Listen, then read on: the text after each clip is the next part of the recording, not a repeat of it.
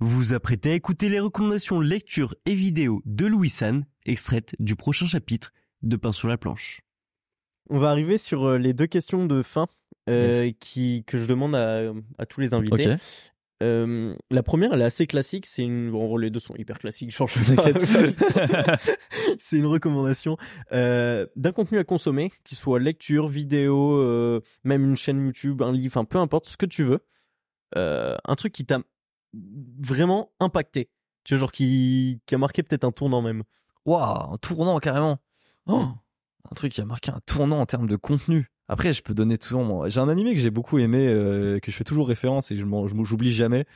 Mais c'est pas forcément un truc qui m'a qui m'a traumatisé ou quoi, tu vois. Mais c'est quand même une recommandation que je fais pour que, que les gens aillent voir ce truc-là, c'est sympa. C'est Psychopass saison 1. Psychopass saison 1, moi j'aime beaucoup. Je suis très très fan de ça. J'aime beaucoup la construction. Je trouve que c'est un des un des meilleurs animés en termes de, de comment dire de scène d'exposition. En gros, on est dans un monde futuriste au Japon où euh, la technologie permet de savoir à l'avance euh, bah, du coup euh, si un criminel va devenir un criminel oui ou non et du coup en fait même les policiers ont une sorte ont un gun qui entre guillemets analyse en fait si la personne va est entre guillemets apte à être par exemple paralysée pour qu'elle soit réhabilitée ou si elle doit être littéralement tuée Hmm. Et en fait, euh, tu peux pas tirer si ce psychopathe n'est pas entre guillemets à un, un niveau euh, certain trop élevé.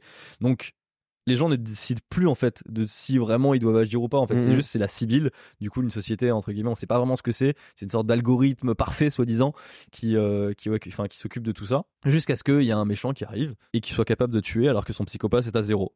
Et- Donc du coup, l'héroïne se retrouve en face de lui avec le gun et il ne marche pas.